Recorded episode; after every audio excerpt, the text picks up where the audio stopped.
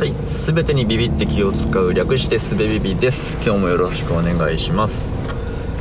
えー、またちょっと間が空いてしまいましたがまあ特になんてことはない録音の機会がなかっただけです。はい皆さんお久しぶりです。はい。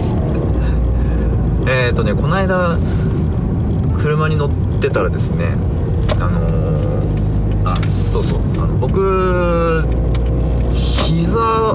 などを叩いて、えー、ドラムの真似事をするのがもう癖なんですよね、うん、カラオケでやる人いるじゃないですか。あのー、人が歌ってる時に頼まれてもないのに膝を膝とか机とかなんかパチパチ叩いてドラマーそのバンドのドラマーになる人いるじゃないですか。あれ僕なんですけどあれをね普段もやってるわけですよ。カラオケじゃなくても。でこの間も車に乗っててで子供が後ろに乗っててで頭の中で今鳴ってる曲を叩いてたわけですよね。信号待ちの時に。そしたら子供が後ろからあの僕が頭の中で鳴らしていた曲を歌い始めたんですよ。僕口に出してないんですよ。声に出してなくてただ。ただドラムのパターンを。しかもそれもちゃんと耳コピしたわけではない。印象でドラムの音じゃない音も拾ったもう僕のオーケストラみたいなのをね膝で叩いてたんですけど。そしたら子供がその曲を察して歌い始めてすげえ伝わったっていう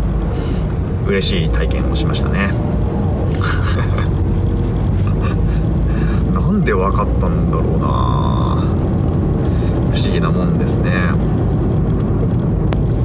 さて、えー、そして今日はですね知ることは変更板を外すようなこと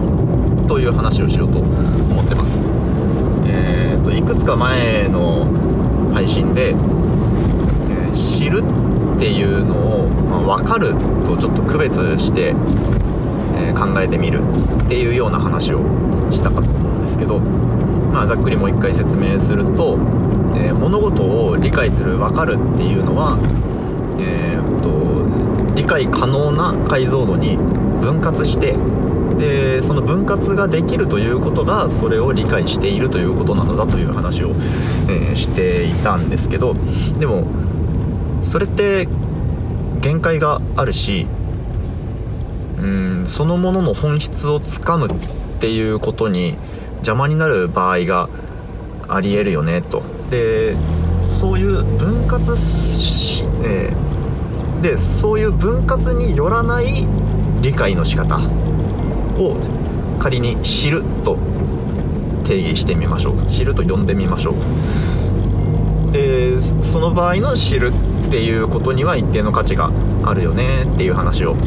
してたと思うんですけどなんかそれの説明として変更版使えるなと思ってちょっと今日はその話をしてみようと思っています。えっと変更版ってまず何かっていうと皆さんが見てるディスプレイに必ずついてるものなんですけど必ずだよね多分、うん。えっと、ディスプレイの後ろに LED っていう、えー、RGB に光るもうちっちゃい電球みたいなもの。電灯みたいなものがたくさん1ピクセルに RGB1 個ずつとか RGB ホワイト1個ずつとか、えー、ついててでその色を調整することでディスプレイの、えー、出力っていうものを作ってるわけですけどいろんな色をね出してるわけですけどそれだけだと LED って光がいろんな方向に拡散するからもう人の目にはその粒の区別なんてできなくって真っ白に映る。ですよね。でその真っ白に映ってしまうんだけどもその LED の前に変更板っていう細かい、えー、スリットというか穴がいっぱい開いてるその1ピクセルに1個ずつなのかなわかんないけど穴がいっぱい開いてるものを、え、その LED の前にかぶせると、えー、あるところからこの色あるピクセルの色だけが分離して見えるようになるのでそうやって像が見えてるんですよと。っていう役割をしている変更板というものがあるんですけど、えだから僕らは物事を理解する時にそういう変更板を利用しているのだと。物事っていうのはいろんな捉え方ができるんだけどそれを、えーと、ディスプレイの例で言うと前からしか見えないように前からだと正しいとされる像が見えるように、えー、光を光の方向を制限する変更板というものを用いてそのディスプレイの像を理解しているんだけども、えー、物事には繰り返しになるな。繰り返すけどいろんな側面があると。どんな方向からでも何かしらの像が見える可能性はあるんだがそれをある表現方法で理解する。ある分割方法で分かる。ということをやるときはそれにいろんな変更板を当てて見ているということなのだと。で理論的にはその変更板を無数に持っていればあらゆる側面からそのものを捉えられるのでそのものの本質をつかむということが可能なように思えるけども、まあ、それには解像度の限界があるので、えー、何かを分かりたいではなくて知りたいと思った時にはその変更板を外すっていうすごく眩しいものそのままでは到底捉えられそうにないめちゃくちゃ光ってる眩しいもの眩しいものを、頑張って見る。掴む。ということなんだな。知るっていうのは。分かるかなこの話。わちょまたやった。分かるっていう話が意味を持ちすぎますね。こういう話をすると。うん。まあでもこの分かるは分かるでいいですよね、この話分かりますかね？あらゆる測定可能だと思われているものは、えー、測定するっていうことにおいて測定可能なだけであってそのものの全てを捉えているわけではないってことですよね。何の話だ？大丈夫か？これ言葉の限界ですね。限界限界を感じるのが安易すぎるという評価はありそうですけど。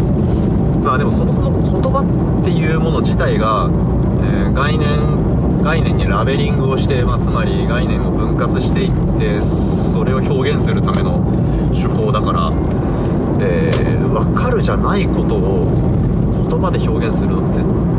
無理じゃねっていうところにその壁にぶち当たっている気がしてるんですけどまあもうちょっと頑張れるんでしょうねきっとね上手い人は。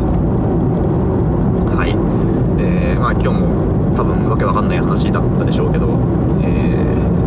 ー、もうちょっともうちょっとキャッチーな話できるようになるといいな。あの聞くお惣菜っていう妻とやってる2人語りのポッドキャストの方は結構感想が、えー、思ってたよりももらえててすごく嬉しいんですけどなんかその話すトピックとか性格の違いもあるからえー、このすべビビの方にも感想が欲しいというつもりはないんですけどそこ性格の番組の性格の違いが如実に出てて現れてて面白いなと思ったんですけどまあこっちの番組はね反応をもらえる話ではないと思うんで。いやくれるのは嬉しいんですけどね、はい、今日の話は特に、えー、雲をつかむような話をしてたと思うのでちょっとえー軽く軽く薄く反省しつつまた次も録音しようと思います。はい、えー、今日も聞いてくださってありがとうございました。